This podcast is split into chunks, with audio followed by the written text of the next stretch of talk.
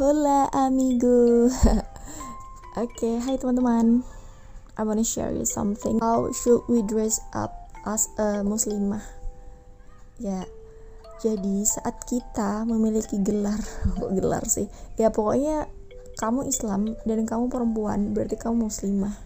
Sebagai seorang muslimah yang baik Tentu ya, kita diharapkan untuk bisa berpakaian yang baik pula berjilbab dong. Ya iyalah kan itu kewajiban kan. Nah terus kalau kita udah berjilbab apakah prosesnya cuma sampai di situ aja?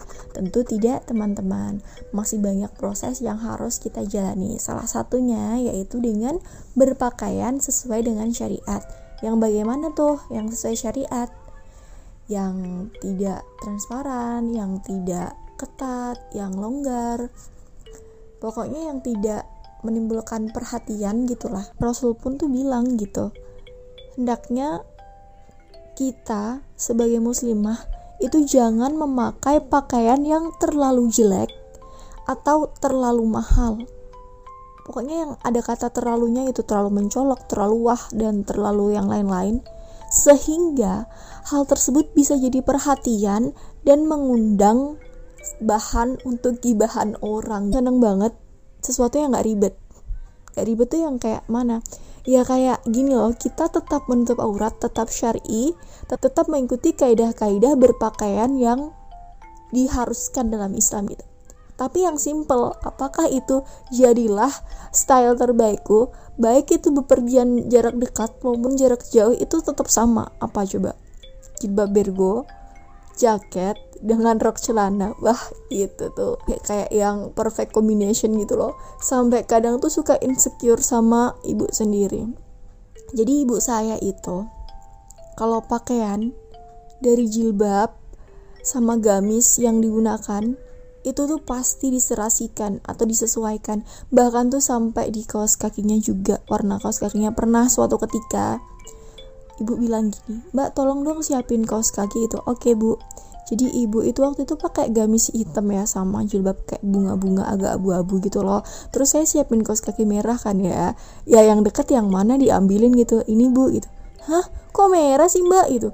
Loh emang kenapa bu? Kan kaos kaki nggak kelihatan juga di bagian bawah. Tapi ibu nggak bisa gitu.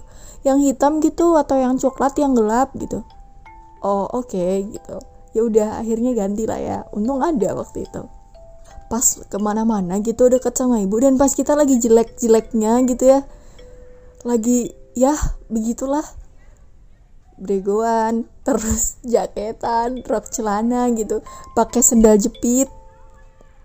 Nah begini pas lagi jalan sama ibu. Kadang kan kayak ibu minta antar ke mana gitu kan. Nah yang ibu saya tuh udah kayak yang wow gitu. Jadi saya kayak apa ini aku yang lebih muda loh tapi aku yang kayak lebih nggak sadar penampilan gitu. Kadang tuh kayak suka bilang bu ini penampilannya mbak nih kayak gembel nggak sih? gitu. Ya nggak apa-apa kalau emang nyamannya begitu nggak apa-apa sih. Kalau ibu sih sukanya yang serasi-serasi yang yang enak dilihat sih gitu. Bahkan beberapa kali tuh kayak saya suka pakai pakaian itu kayak kurang serasi gitu. Jadi kayak kadang masih suka nanya pendapatnya ibu kan bu ini kok misalkan bajunya ini roknya ini terus jilbabnya ini cocok nggak sih bu? Warnanya nyambung nggak? Serasi nggak? Uh, ya bagaimana ya? Nggak um, apa-apa sih gitu. Kok jawabannya gitu sih bu? Gitu kan aku nanya. Kok kayak kurang meyakinkan gitu kan dengan jawabannya? Nah si ibu bilang ya kan memang sebenarnya kurang serasi sih. Cuma kan kalau Mbak pakai juga dia nggak bakal lari ke mana-mana karena dia benda mati. Ya ampun ngakak dong aku. Ya udah akhirnya ya udahlah ibu pilihin aja warnanya gitu. Jadi kadang uh, ada hal yang kayak membuat kita ikut memperbaiki penampilan gitu. Kalau kalau suka jalan sama ibu akhirnya jadi lebih memperhatikan penampilan gitu sih kalau jalan sama temen mah. Ya kita gini-gini aja. Minusnya adalah yang pertama gerah cuy ini jelas dan nggak terhindarkan banget. Apalagi saat cuaca tuh lagi panas-panasnya dan hijab kita tuh lebar pakaian kita tuh yang yang longgar tapi sebenarnya nggak nggak terlalu ngaruh sih ya di pakaian. Dua itu hampir sering banget atau hampir selalu lah saat kita ke mana-mana itu tuh kita bakal dipanggil bu. Bukan mbak tapi bu. Sering kali aku mengalami hal ini e, bu jadi ini pesanannya ini ini ini nih oh iya. E, bu dan ibu-ibu ibu di tempat yang lain. Awalnya sih kayak sebel gitu ya kenapa sih orang aku masih muda gitu? Kenapa dipanggil ibu? Aku belum bawa anak juga kan gitu. Tapi uh, jadi lama kelamaan biasa juga sih. Kenapa mesti sebel ya dipanggil ibu? Kan kita emang suatu saat bakal jadi ibu juga gitu ya walaupun emang sekarang belum kan ya anggap aja ini pemanasan gitu. Anggap aja ini training sebelum kita beneran dipanggil ibu sama anak kita nanti gitu. Positifnya wah ada dong. Dan banyak sekali. Pertama kita bakal terhindar dari catcalling. Itu tuh yang kayak view view gitu. Kalau misal kita lewat di depannya gerombolan-gerombolan cowok gitu kan biasa kan suka di disiul-siulin atau eh neng gitu gitulah ya pokoknya. Nah kalau kita udah share ini insya Allah tuh mereka bakal butuh effort atau keberanian keberanian ekstra buat ganggu kita. Kemudian yang kedua nyaman aja gitu. Pas kita pakai kenapa? Karena kita nggak jadi pusat perhatian. Bayangin aja kita kayak yang udah jadi orang biasa gitu yang nggak yang kita pakaian warnanya biasa. Apalagi kayak e, kalau aku pribadi kayak cenderung lebih seneng ke yang gelap gitu loh ya nggak yang gelap terus sih sesekali juga yang berwarna cuma yang nggak sering juga. Nyaman gitu karena nggak jadi pusat perhatian ya karena itu tadi kita kan biasa style kita biasa. Kemudian um, semua semua serba ditutup gitu loh jadi apa yang bakalan jadi pusat perhatian nggak ada. Yang ketiga apa ini zaman sekarang ya itu tuh kayak banyak sekali model-model pakaian yang menunjang kita buat uh, berpakaian syari gitu. Bagus sih.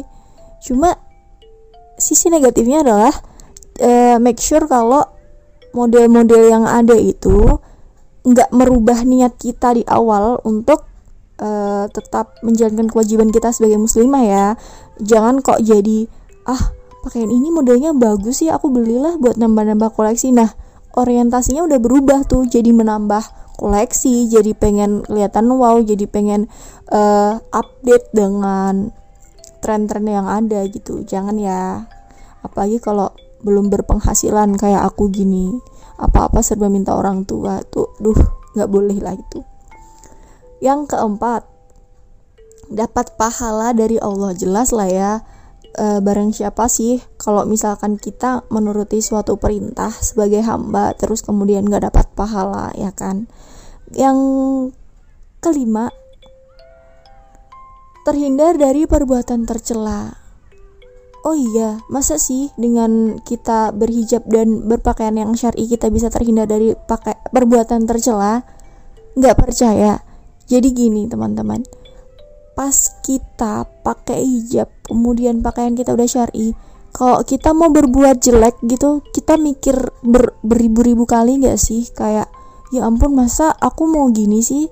aku kan udah berhijab gitu terus apa dong bedanya aku dengan perempuan yang yang belum berhijab atau perempuan-perempuan ya di luar sana gitu kan banyak pertimbangan-pertimbangan yang yang akhirnya kamu pikirkan sebelum kamu melakukan sebuah perilaku yang tercela itu gitu. Next adalah lebih dekat dengan Allah gitu. Kenapa bisa gitu lebih dekat dengan Allah? ya kayak yang tadi tadi aku bilang sih makin nurut kita maka makin tertaut juga hati kita kepada Allah gitu kita analogikan kayak nurutnya kita ke orang tua gitu orang tua bilang mbak kamu tuh ini tuh harusnya begini begini begini soalnya ini ini ini ini siap gitu siap doang nggak dilaksanain ya kosong ya nol besar gitu tapi saat kita melaksanakan hal itu, otomatis kita bakal lebih dekat dengan orang tua kita nggak sih? Kita jadi lebih disayang, lebih diperhatikan dan seterusnya lah, gitu. Nah yang terakhir sebagai sarana dakwah, kok bisa gitu? Kalian tahu nggak sih kalau setiap muslim dan muslimah nggak berlaku cuma buat muslimah ya? Jadi buat semua orang Islam itu diri kita adalah dai. Tahu dai? Dai itu bukan orang-orang yang cuma menyampaikan pidato atau ceramah di atas mimbar no big no. Jadi dai itu adalah orang yang menyampaikan suatu kebaikan yang berasal dari Islam Rasul pun bilang kan sampaikan dariku walau hanya satu ayat gitu. Dan kalian tahu apa cara efektif untuk menyampaikan sesuatu? Itu bukan ngomong guys. Itu dari perilaku kita. Uh, gak perlu kita pinter dan banyak omong. Karena emang kalau kita terlalu banyak ngomong dan yang diomongin pun gak bermanfaat itu kan gak baik ya. Jadi itu tadi. Kita bersikap yang baik kita berpenampilan yang baik bersikap yang baik secara nggak langsung orang-orang tentunya bakal notice itu oh ternyata kalau kita demikian hasilnya akan seperti ini ya gitu. Jadi kayak banyak sekali kan manfaatnya dibanding kekurangannya. Satu lagi hal yang gak kalah penting adalah saat kita sudah jadi muslimah. I mean muslimah yang kayak bener-bener um, berhijabnya yang beda lah gitu ya. Hijabnya lebar kemudian pakainya longgar itu jangan kok kemudian hal itu menjadikan kita um, superior gitu. Kayak kita nggak mau kita nggak mau tahu kita nggak mau kenal lagi dengan orang-orang yang nggak kayak kita. Yang dia itu kayak malah nggak uh, berhijab kemudian atau berhijab tapi masih ketat-ketat itu nggak boleh banget gitu. Kenapa? Karena kita harus berteman dengan siapa aja selagi hal itu mendatangkan manfaat dan positif bagi kita. Iya dong. Lah terus apa gitu gunanya kita? Udah mengikuti aturan, udah berpenampilan yang baik, tapi kita menjauhkan diri dari teman-teman yang seperti itu, ya apa manfaatnya gitu? Justru kita malah uh, harusnya lebih intens gitu kan dekatin mereka supaya uh, siapa tahu uh, hidayahnya Allah turun ke mereka melalui kita gitu.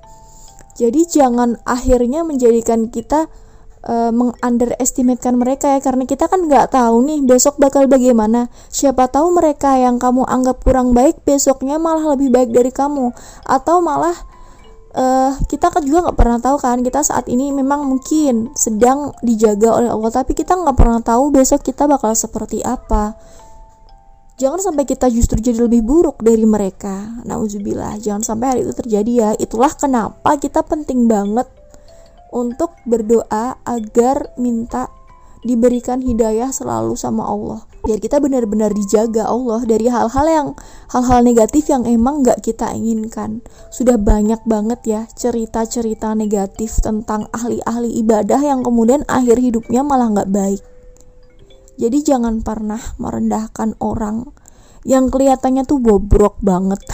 ya pun bobrok. Yang kelihatannya tuh nggak baik, usil, petakilan, banyak tingkah. Ya pokoknya hiperaktif gitulah. Karena memang kita nggak akan tahu masa depannya seperti apa. Kita nggak tahu akhir hidupnya seperti apa. Karena sesungguhnya semua hal yang kita lakukan itu bakal tercermin di akhir hidupnya kita kalau emang selama ini kita baik insya Allah akhir hidupnya kita bakal husnul khatimah gitu kan nah kalau jelek ya itulah berarti kebalikannya tapi aku berdoa supaya aku, kamu, dan kita semua termasuk golongan orang-orang yang hidupnya baik dan akhir hidupnya pun baik. Amin.